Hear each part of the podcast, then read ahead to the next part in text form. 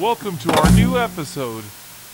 Today, I want to talk about how the functional health beverage wellness sector is helping individuals become successful entrepreneurs.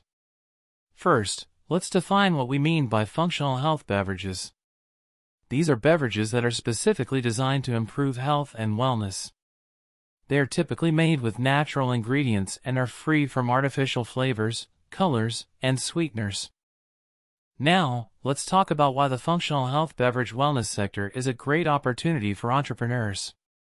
First and foremost, the demand for healthy beverages is on the rise.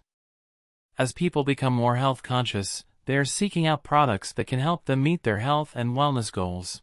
Secondly, the functional health beverage wellness sector is relatively easy to enter. Starting a functional health beverage company can be done with minimal capital. All that's required is a great product, a solid business plan, and a marketing strategy. In conclusion, the functional health beverage wellness sector is a great opportunity for individuals who are interested in becoming entrepreneurs.